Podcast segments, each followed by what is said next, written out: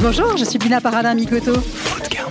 L'alimentation peut être un acte heureux et positif pour améliorer notre karma et non synonyme d'inquiétude et de stress. J'échange dans Food Karma avec des acteurs qui œuvrent pour une alimentation bonne pour nos papilles, mais aussi pour notre santé et la planète. Cuisiniers, journalistes, industriels ou encore médecins, les invités de ce podcast incarnent tous le Food Karma. Chacun à leur échelle, ils participent à répandre une énergie positive dans le secteur de la bouffe. Je vous emmène à leur rencontre dans Food Karma. Vous venez avec moi? Bienvenue sur Food Karma. Je suis très heureuse d'accueillir Gilles et Nicolas Véraud. Bonjour Gilles et Nicolas. Bonjour Bina. Bonjour Bina. Gilles et Nicolas, vous êtes charcutier à la tête de la maison Véro où vous faites une charcuterie d'auteur. Vous êtes père et fils d'une lignée de charcutiers qui se perpétue depuis 1930. Vous travaillez en famille avec Catherine, votre épouse Gilles. La famille Véro s'est installée à Saint-Étienne au départ et vous avez décidé d'ouvrir, Gilles, en 97, une charcuterie avec Catherine, votre femme, rue Notre-Dame-des-Champs. Depuis, l'aventure n'a cessé de grandir avec cinq points de vente à Paris, un à Londres, un à New York et un à Toronto, en association avec le chef Daniel Boulu. Chez Maison Véro, vous faites une charcuterie d'auteur, le meilleur du savoir-faire traditionnel, avec des recettes au goût du jour et un sourcing rigoureux. Vous avez récemment sorti un livre Terrine, rillettes, saucisses, pâté en croûte pour euh, mettre la charcuterie euh, finalement, euh, la rendre accessible à tout un chacun aux éditions Le Chêne. Je suis très heureuse de vous accueillir aujourd'hui au micro de Food Karma car je suis une cliente de la première heure parce que moi aussi, je me suis installée rue Notre-Dame-des-Champs en 1997 et c'est comme ça que je découvrais et découvert votre charcuterie et vous m'avez accompagnée dans de nombreux apéros du vendredi soir. J'avais simplement envie d'échanger avec vous aujourd'hui sur qu'est-ce que c'est que la bonne charcuterie. Food Karma. Alors, comment définiriez-vous le savoir-faire familial que vous transmettez de père en fils? Je dirais que ce savoir-faire, d'abord, il vient d'une passion, il vient d'un euh, plaisir de, de, de, de travailler, euh, de, de, de faire ce métier. Donc, euh, il vient de la passion de, de- du, du- du bien manger déjà, parce que avant de, de- avant de vendre et de commercialiser, il faut d'abord goûter, donc euh, tout passe par le goût.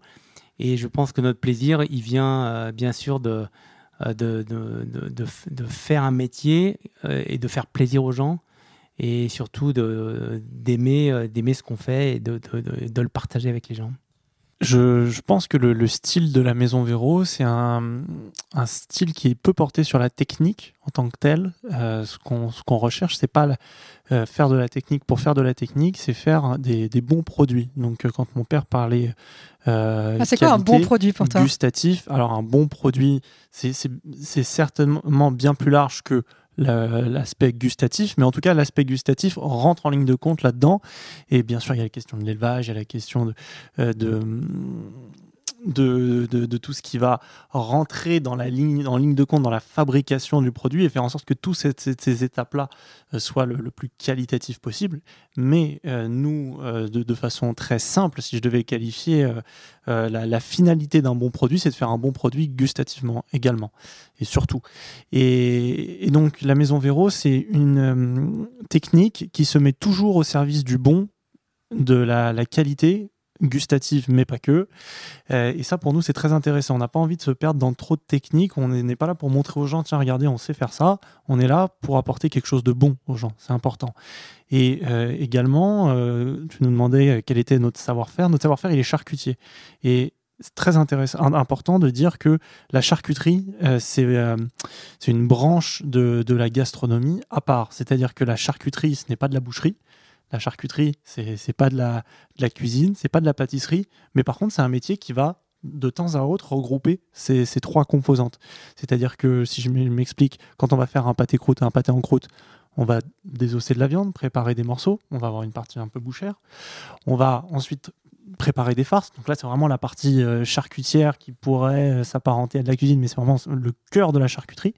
Et puis ensuite, on va le mettre dans une pâte. Et là, ça va être de la partie pâtissière. Et en fait, la, charcuterie, euh, qui, qui vient étymologiquement de chair cuite, donc la question de la cuisson est importante dans notre métier, c'est un beau mélange, un bel amalgame de tout ça. Et nous, notre savoir-faire, il est charcutier à 100%. Et ce qu'on essaye de promouvoir au quotidien, c'est la défense de ce savoir-faire charcutier et dire regardez, on peut faire ça, on peut faire ça, on peut faire ça. Vous connaissiez peut-être pas parce que malheureusement l'industrie a, énormément nuit à, à l'image que les gens ont de la charcuterie. Vous connaissiez peut-être pas, mais un artisan charcutier, ça peut et ça sait faire ce genre de choses. Et c'est pas nécessairement là où est-ce que vous nous attendiez, mais on peut le faire et on n'est pas les seuls à le faire. On peut faire des trucs qu'on estime nous être très sympas. Justement, cette question de qu'est-ce que c'est que la bonne euh, charcuterie, c'est une question qui m'intéresse euh, beaucoup. Comme tu le disais, finalement, euh, la, distribution a pas mal dévoyé euh, ce métier et aujourd'hui, on voit des différences de prix euh, énormes entre ce que propose la grande distribution où on va avoir une terrine à euh, 15 à 20 euros le, kilo, alors que chez un, arti- un artisan, on va trouver euh, le même type de terrine vu de loin euh, au double du prix. Pour toi, euh, qu'est-ce qui fait la différence de démarche, euh, de prix et comment on reconnaît une bonne charcuterie? Ah, en effet, en fait, la, seule chose qu'on partage, nous, artisans, avec un industriel, le plus souvent, en fait, c'est le nom, c'est l'appellation. C'est-à-dire qu'en effet, les deux vendent une terrine. À la maison Véro, on vend des terrines, et un industriel va vendre des terrines aussi. Sauf que on n'a pas la même démarche en matière d'élevage. Nous, alors je dis pas que tous les produits industriels sont nécessairement mauvais, mais je vais me permettre de généraliser un peu pour, pour euh, simplifier mon, mon propos. Euh, nos cochons euh, sont, sont élevés sur de la paille, sur une litière de paille, avec un accès à l'extérieur s'ils le souhaitent. Malheureusement, en France, c'est le cas de très peu d'animaux. C'est un exemple hein, pour l'élevage du, du cochon qui est quand même très important en matière de, de- de charcuterie. Après, nous, on travaille avec euh, des femmes et des hommes, donc des artisans qui font le, plus possible un travail manuel, ce qui n'est pas le cas dans l'industrie où tout est au maximum automatisé, et d'ailleurs le terme c'est industrialisé. Euh, et donc en fait, il y a- toutes ces étapes-là euh, qui, sont super différentes. Mais pour si on jamais on veut vraiment se caler sur le prix, qu'est-ce qui coûte cher aujourd'hui dans dans un produit artisanal? C'est 50% la main d'œuvre, donc les artisans qui le font, et 50% les matières premières. Donc là, on est plus sur l'élevage et euh, en ce qui nous concerne, euh, les cochons. Donc on voit tout de suite que le modèle économique est radicalement différent. Il est radicalement différent. On a la question euh, des marges aussi qui, qui sont totalement différentes. On a la, la question, il faut, faut bien vous dire quelque chose, c'est que quand vous achetez un produit chez un artisan, euh, vous allez globalement payer l'artisan et les employés de, de- de l'artisan qui sont soit dans la vente, soit dans la, dans la production. Quand vous achetez euh, chez un industriel, en règle générale, vous allez également payer l'équipe marketing, vous allez également payer l'équipe financière. Enfin voilà, pas parce que c'est une entreprise qui est généralement sur un autre niveau, une autre taille. Et donc, eux, ils ont d'autres lignes de coûts qui, rentrent en, ligne de compte. Mais voilà, nous, on, aime beaucoup notre façon de faire. Et euh, pour, nous, euh, enfin voilà, on est, très fiers de la défendre parce que c'est comme ça que, qu'on devrait se nourrir, même si on a conscience que est mauvais sur une chose, c'est sur le, le prix final. Si jamais on se dit juste, euh, oui, lequel est le plus cher, lequel est le moins cher, nous, on estime vendre à un juste prix. Mais en effet, on sera toujours plus cher qu'un industriel parce que on ne peut pas renier certains coûts. L'élevage, et on veut bien payer nos, nos collaborateurs. Donc, partant de ce principe-là, il y a des coûts sur lesquels on peut pas, on- qu'on sera obligé d'avoir. Et cette question du, du prix, finalement, elle est euh, aussi euh, souvent mal posée de mon point de vue, puisque souvent on veut euh, un produit qu'on puisse manger tous les jours, mais ça n'a pas forcément de, sens. C'est aussi euh, le plaisir de s'offrir une fois de temps en temps quelque chose de très bon, plutôt que de manger quelque chose de mauvais régulièrement. Je pense que c'est enfin, tous les enjeux, en fait. Déjà, la, deuxième question, c'est juste avant. En fait, elle, peut être très, bien liée justement à, cette question de prix. La révolution de la charcuterie, elle est en marche.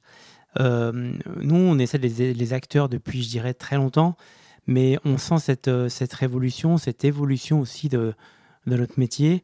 euh, enfin, comment dire, il y a très peu de temps en fait. C'est-à-dire, il y a, trois ans, peut-être deux, trois ans, que vraiment il se passe des choses intéressantes avec des gens en France qui font, un travail au- auquel on, nous, on s'identifie aussi totalement.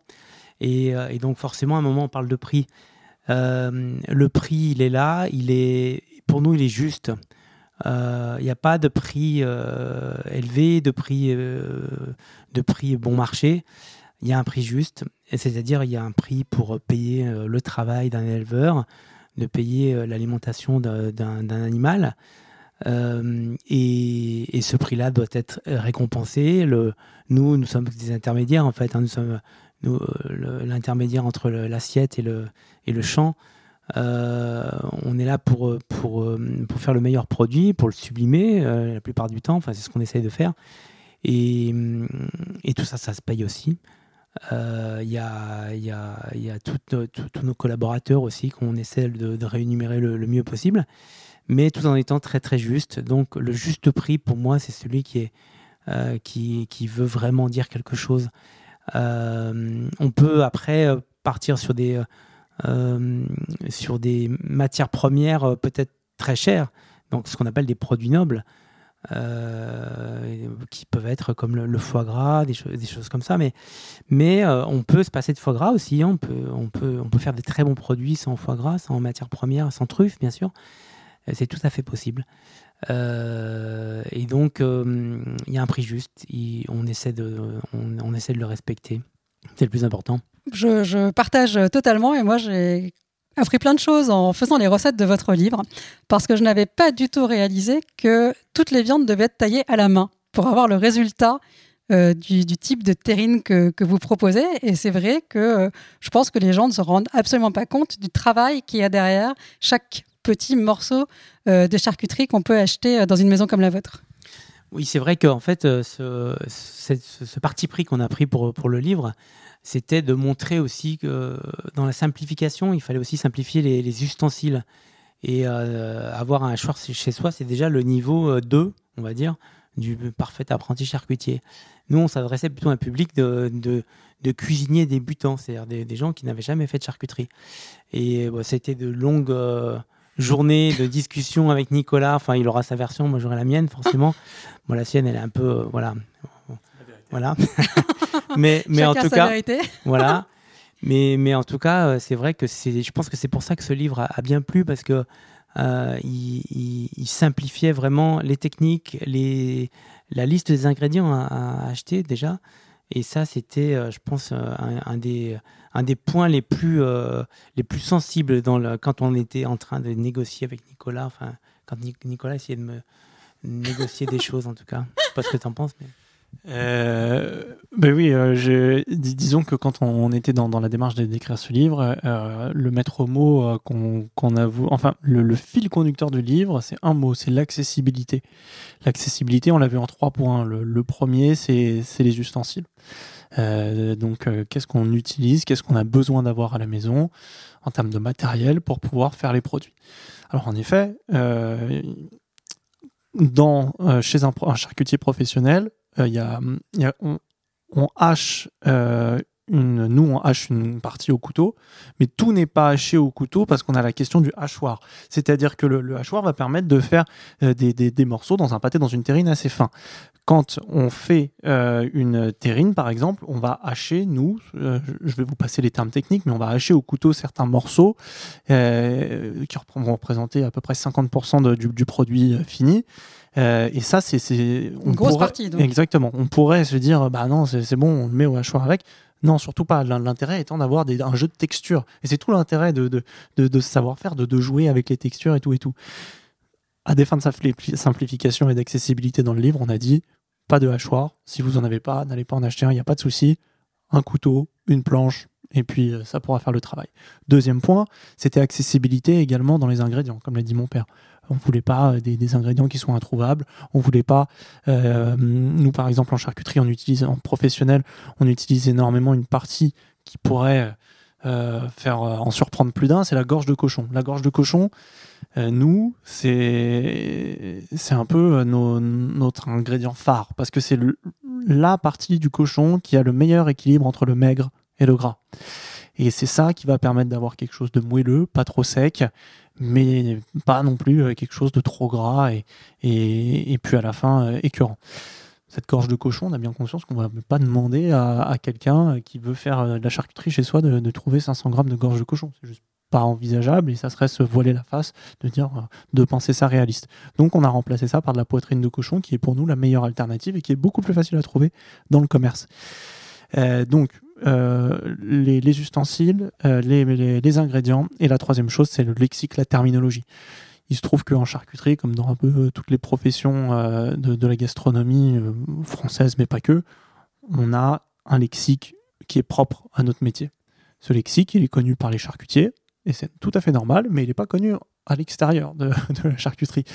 On voulait rendre ce livre accessible et pour rendre ce livre accessible, on s'est dit qu'il fallait qu'on utilise des termes un peu plus grand public, un peu plus généraux, qui soient euh, compréhensibles euh, de, tous. Donc voilà, c'est ces trois points-là qu'on a. euh, C'était vraiment no- notre ligne de conduite, c'était de ne jamais déroger à ces trois points-là. On l'a dérogé juste sur une recette, c'est l'oreiller de la belle aurore, parce que voilà, c'est un produit assez mythique de, de la maison Véro. Et celui-ci, on peut pas le simplifier, mais on voulait pas faire un livre sans qu'il y ait cette recette. Donc voilà, sur les 89 recettes, il y en a 88 qui sont accessibles et une un peu plus technique. En tant que lectrice et cuisinière, j'ai testé euh, pas mal de recettes de votre livre et je témoigne que le résultat est absolument bluffant. Merci beaucoup.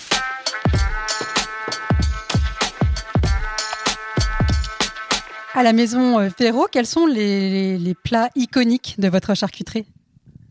Je dirais qu'aujourd'hui, euh, chez Véro, le, euh, le pâté croûte euh, a a vraiment une grande part de une, une grande part dans les dans les classiques, dans les créations. Donc euh, et au-delà du pâté croûte, tout ce qui est à base à base de pâtes.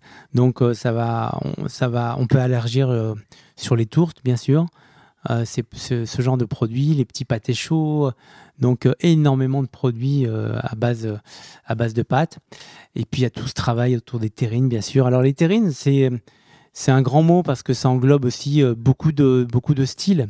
Et on aime beaucoup travailler des styles différents. Donc euh, les terrines, il y a les terrines de viande qui se rapprochent un petit peu des pâtés avec des avec des morceaux euh, coupés. euh, des morceaux un peu plus gros par, rapport à un, pâté, genre un pâté de campagne où vous avez haché mécaniquement. Donc il y a ces terrines-là, mais il y a aussi les, les pressés un peu, donc tout- toutes ces viandes cuites dans un jus ou un bouillon et qui sont montées un petit peu collées avec une gélatine à base de, de, de, de- de viandes différentes. Donc euh, chez Véron, on travaille aussi autre chose que le... pas que le cochon en tout cas. On aime bien travailler euh, bah, le- les volailles, toutes sortes de volailles, la pintade, euh, le- les poulets, les poulettes, les, canards. On aime travailler le veau, on aime travailler le bœuf, différent. Puis le bœuf, c'est aussi, tellement de possibilités différentes entre une joue de bœuf, la queue de bœuf, le paleron. Euh, on, a des résultats complètement différents. Donc c'est un peu tout ce travail autour de, je dirais, les grands, dans les grandes lignes, des terrines et des, et des pâtés croûtes ou des produits en croûte en tout cas, qui nous, euh, euh, qui, qui, qui sont le, cœur de, de- de- de- des produits de la maison Véro, je pense. Vous faites aussi des explorations dans d'autres territoires culinaires que la France. Je pense notamment au Vietnam, à vos expériences autour du banh mi. Est-ce que vous pourriez m'en dire un peu plus et est-ce que vous êtes inspiré par des voyages, par des rencontres pour euh, mettre au point ce type de collaboration? Euh, tout à fait. Alors, plus que des voyages, parce qu'on n'est on est jamais allé au Vietnam, c'était des, rencontres là, dans, ce cas-là spécifique. Parce qu'en on, en fait, on n'essaye pas euh, de, de, par exemple, euh, de, de faire un, plat vietnamien, parce que ça fait bien de, de faire un, plat vietnamien. On, on a fait ça parce qu'on a eu une rencontre avec Céline et Julien Femme, euh, qui, euh, Céline Femme, est, est donc une cuisinière, elle se qualifie de cuisinière itinérante, c'est-à-dire qu'elle n'a pas de restaurant fixe, elle, elle travaille sur demande. Et, et Julien, son frère, qui lui a une agence de, de direction artistique dans le secteur culinaire également. Et en fait, il se trouve qu'on a rencontré euh, Céline et Julien à, l'ouverture de notre boutique aux Galeries Lafayette Champs-Élysées, vu que c'est Julien qui avait chapeauté le projet. Et ça a été euh, une sorte de coup de foudre professionnel. C'est-à-dire qu'on s'est, euh, on s'est très très très bien entendu. Les deux familles étaient vraiment sur la même longueur d'onde. C'était la première fois qu'on faisait une collaboration. Euh, et- pour nous, c'était important que euh, pour, euh, pour cette première fois, de, de le faire avec des gens qui soient exactement sur, notre, sur nos valeurs, sur, nos, sur notre ligne de, de- conduite, et voilà, qu'on qu'on se comprenne simplement. Et de là est né un produit qui s'appelle le banh mi en croûte. L'idée, c'était de reprendre un sandwich vietnamien, mais Donc de le le mi, c'est un twister. sandwich de street food euh, vietnamien. Exactement, mais de le, oui, pardon, ouais, c'est exactement ça, mais de le twister un peu version charcutière. Ce qui en fait, ce qui est, ce qui est un, un peu drôle dans, dans ce clin d'œil-là, enfin drôle, je sais pas si c'est drôle, mais, mais, mais c'est que euh, le, le banh mi est lui-même un, un sandwich de, de street food, mais qui est issu de la de, de l'héritage colonial français, parce qu'en fait, c'est un mélange entre euh, le terroir vietnamien qui, qui va venir se marier avec une baguette purement française. Et donc on peut dire que sans la colonisation, bon, je, je- voilà, je, je dis pas que c'est, c'est- la colonisation valait le coup de créer le mie, pas du tout. Mais, mais, mais en tout cas, euh, En tout voilà, cas, c'est son- son fruit, c'est- voilà, l'un de ses fruits, quoi. Food Karma. Le podcast qui nous invite à agir dans la bouffe. Food Karma. Pour euh, finir, j'ai un petit questionnaire euh, foodie pour euh, connaître mieux vos goûts. Euh, donc je vais vous le poser à chacun. Quel est ton plat favori à partager euh, avec tes amis ou ta famille? Mm, Moi, je pense que mon plat favori à partager, donc avec euh, vraiment cette contrainte de partager, et ben c'est la raclette. Parce que j'a- j'adore. Moi, arrête, il, il me fait signe comme quoi il allait dire la même chose. Parce que j'adore le fromage, j'adore la charcute. L'un dans l'autre, euh, on est, on est très bien. Et, et, ah, arrête-moi si j'ai une bêtise, mais on, on peut même euh, se permettre d'ajouter quelques épices. Oui, sur- bien sûr, ça peut être super la intéressant. et c'est super sympa. Euh, moi, je crois que ce que je vais préférer, c'est euh, c'est plus que de la cuisine, c'est de la charcuterie. C'est un peu dans nos spécialités, c'est c'est comme une tourte chaude. Donc, comme on en fait beaucoup dans, dans euh, en fait, quand je veux vraiment euh, faire plaisir à mes amis, je leur fais une tourte chaude. Euh, et ça peut être parfois une nouvelle recette, et donc avec en fonction de la saison, bien sûr. Et ça, j'adore ça vraiment. C'est- plus qu'un plat en fait. Ça peut être un repas entier même d'ailleurs. Est-ce que vous avez l'un et l'autre un plaisir solitaire, quelque chose que vous mangez lorsque vous êtes seul? Euh, ça tourne toujours beaucoup autour du saucisson. hein. Je peux me faire un repas saucisson euh, avec un verre de vin, mais euh, euh, ouais, c'est ça. Un bon pain et du saucisson pour moi. Toi, c'est le fromage, non?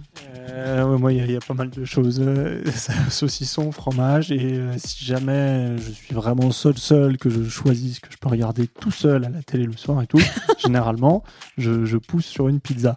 Mais, mais ça, c'est pas tout le temps. Mais disons que le, le saucisson, c'est quand même le produit que, que je mange le, le plus tout seul, on va dire.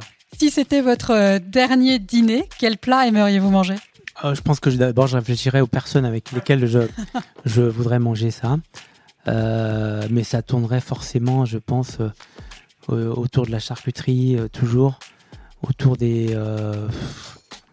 Euh, je sais pas, il faudrait qu'il y ait du pâté. Je pense qu'il il y aurait plusieurs plats en tout cas. Il faudrait que ça soit un beau repas, mais il faudrait qu'il y ait du pâté croûte, je pense. Euh, et en cuisine, il y a énormément de choses que j'aime et, et, et finalement, il y a. euh, il y a- j'ai pas de, de viande préférée ou de, ou de plat principal, mais, mais surtout euh, un, quelque chose à partager. Et donc forcément, il faudrait pas que je sois seul, il faudrait que je sois avec plein de, plein de gens que j'aime. Nicolas Une bonne tourte. Un truc euh, bien costaud, parce que bon. Pour se préparer à cette optique euh, un peu euh, funeste, euh, une, une bonne tourte, mais quelque chose, voilà, faut, faut envoyer sur le foie gras, là, faut, faut, faut, faut lâcher la cavalerie. hein. Une tourte dans toute sa splendeur. ah oui, oui, une belle tourte ou un euh, enfin voilà, quel- quelque chose de, de, de, de canon, bien chaud, parce que je pense que même, euh, j'ai pas trop envie de manger froid à ce moment-là. Euh, bon, même si là, je, pousse la perspective un peu loin quand même, je m'imagine bien le truc. Euh, non, une, une tourte avec un bon accompagnement bien riche, quelque chose euh, qui, qui tienne au corps. Mais bon, je- j'espère jamais trop avoir à me poser la question de ce, genre de repas. Est-ce que vous avez un plaisir inavouable, quelque chose que vous aimez manger, dont vous savez très bien que c'est pas bon? Ah oui, moi totalement. Euh, mais c'est inavouable, non Ouais, ah, Il faut l'avouer. Il faut l'avouer. Euh, bah, j'ai jamais avoué pour le coup. Euh, je, je, j'ai très honte de dire ça, mais il est vrai que euh, parfois quand je, je commande des pizzas et que je- il peut m'arriver de choisir sciemment une pizza. Euh, pas, vous savez, là, des, des grandes chaînes et tout et tout. Parce que, je sais pas, je, malheureusement, euh, parfois quand je me regarde un match de foot ou ce genre de choses, il faut pousser le vis jusqu'au bout, avoir une bière, une pizza pas spécialement bonne. Et ça, c'est vraiment mon. Je me le fais une fois par an à peu près. C'est le kiff. Et bah, c'est inavouable. Ouais, là, là, je peux pas aller plus loin dans l'inavouable parce que dire que je me suis déjà commandé euh, volontairement une pizza de chez Pizza Hut alors qu'on essaye de prôner la bonne bouffe et tout en permanence. Mais ça, c'est mon plaisir coupable par excellence qui m'arrive une fois par an à peu près. Mais voilà, faut, faut qu'il y ait un alignement de planètes, c'est-à-dire le, le match de foot que je. Moi, j'ai plus grand chose à avouer parce qu'il y a longtemps que j'ai arrêté de manger des choses mauvaises. Mais quand j'avais 20 ans, je, mangeais des raviolis en boîte. Et c'était, je pense, enfin, je trouvais ça très très bon. Hein. Donc, je sais pas ce que ça, vaut maintenant, mais je crois même que je me rappelle de la marque. c'était Buitoni, je crois. Et mais ça fait super longtemps que je n'en ai pas mangé. je t'en achèterai. Quelle est votre épice favorite à l'un et à l'autre? Euh, je ne sais pas si vraiment une épice favorite, euh, mais le poivre, bien sûr. le poivre, c'est quelque chose qui est, qui est très. Que j'utilise le plus en tout cas. Donc, euh, plutôt qu'une épice favorite, mais un poivre plutôt. Pour la cuisine, le paprika fumé. Et pour la charcuterie, le poivre dans toute sa complexité, dans toutes ses. Dans, dans, dans, toutes ces composantes et toutes ces variantes possibles. Quel est votre premier souvenir d'épices? En tant que euh, bonne euh, occidentale qui a malheureusement euh, eu, bah, une, vision pendant très longtemps avant de m'y intéresser, bah, dégradée dans le sens dégradé, dans le sens inexact de, l'épice, je pense que instinctivement, je vais, penser à la première fois que j'ai mangé quelque chose que, j'ai trouvé trop piquant ou quoi que ce soit. Alors qu'en fait, je regarde avec du recul. Enfin, c'est pas ça, quoi malheureusement, on connaît tous cet abus de langage qui dit euh, j'ai mangé trop épicé, ça veut dire trop piquant. Ce qui veut strictement rien dire si on y réfléchit bien. Mais je pense que. Euh, le côté chaud. C'est la première fois. Enfin, disons que c'est la première fois où moi j'ai assimilé ça à une épice. Je, ne sais pas, je devais avoir 5-6 ans. Mais, mais, mais bon, avec le recul, bien sûr, j'ai évolué là-dessus. Moi, le premier souvenir, euh, il remonte à, à, mon, à mon enfance. Je crois que c'est le poivre noir du saucisson que faisait mon papa. Et puis, euh, puis après, mes premiers souvenirs euh, de professionnel, donc à l'âge de 17 ans, c'est la noix de muscade, bien sûr, qui était euh, très présente à Lyon quand j'ai débuté. Et, voilà, c'est un petit peu les, les, épices qui ont commencé à me, à me, parler un petit peu de ce, de ce monde, de cet univers. Quel est votre dernier euh, coup de cœur au restaurant ou en livraison, puisque les restaurants ne sont pas beaucoup ouverts en ce moment? Je crois que c'était euh, c'était à, à, la maison, oui, en livraison. C'était la régalade, je crois, une terrine, euh, une terrine de gibier qui était magnifique. on avait pris tout le repas de toute façon, le lait bien sûr de Bruno Doucet, mais ça devait être, c'était ça, c'était la régalade à, à la maison. Nicolas mon, souvenir, euh, si j'élargis un peu ta question, le, souvenir de restaurant qui m'a le plus marqué dans, ma vie, c'était avec euh, Daniel Boulu euh, à New York, donc dans, son restaurant Le Daniel, où pour la première et jusqu'à présent seule fois de ma vie, j'ai pu manger un canard au sang. Et je dois dire que le, donc on était, on était en famille, on était tous les quatre, ma mère, mon père, mon frère et moi. et, je dois dire que déjà le goût était euh, inoubliable, mais il y a tout le cérémonial autour de, ce plat. Et, ce, qui, ce qui en fait aujourd'hui, je pense, mon repas le, plus mémorable. J'ai vraiment euh, trouvé le, jeu de la salle, parce qu'il y, a un jeu euh, également là-dedans, juste époustouflant. J'ai trouvé ça incroyable. Aujourd'hui, il y a une urgence à mieux manger. Quelle est, euh, selon vous, la priorité numéro un pour une meilleure alimentation accessible au plus grand nombre? Je pense qu'en fait, euh, il y, a, en grande partie, il y a notre rôle d'artisan, de chef. Euh, quand je parle d'artisan et de chef, pour moi, on, est la même famille, hein, on est frères. Hein. Donc, ou producteurs, bien sûr. C'est dans, l'explication, dans l'engagement aussi. L'engagement de, nous, professionnels, euh, à, éduquer les gens, à leur faire comprendre, quand on parlait de juste prix tout à l'heure, euh, à leur faire comprendre à quoi sert un sourcing, à quoi sert la rigueur d'un travail, et, euh, puis surtout faire bien comprendre aux gens qui, qui, qui, connaissent pas bien nos métiers la valeur de ces voilà la mise en avant de nos, de nos métiers euh, en plus de faire des bons produits, de savoir bien les commercialiser, je trouve qu'il y a tout ce rôle aujourd'hui euh, de, nos métiers artisans, de nos métiers chefs, restaurants, à, sublimer, à sublimer nos métiers pour les, pour les, pour les faire mieux connaître. Très bien. Ce que je pense, euh, je pense que pour avoir le, meilleur rapport qualité-prix, si, je, je vais, si je comprends bien ta, ta question, euh, on peut le trouver pour moi en euh, supprimant les, intermédiaires et donc en mangeant le, le plus un local possible euh, et le moins transformé possible. Gilles Nicolas, c'était un grand plaisir d'échanger avec vous aujourd'hui. Merci infiniment. Merci Bina. Merci beaucoup. À très bientôt. À bientôt. Que cet épisode vous a plu. N'hésitez pas à le noter 5 étoiles sur votre application favorite. Abonnez-vous à Business of Bouffe pour retrouver tous les épisodes de Food Karma. Retrouvez mes aventures sur mon compte Instagram, Bina Paradin, ou sur mon blog, karmajoie.com. Merci. Food Karma. Le podcast qui nous invite à agir dans la bouffe.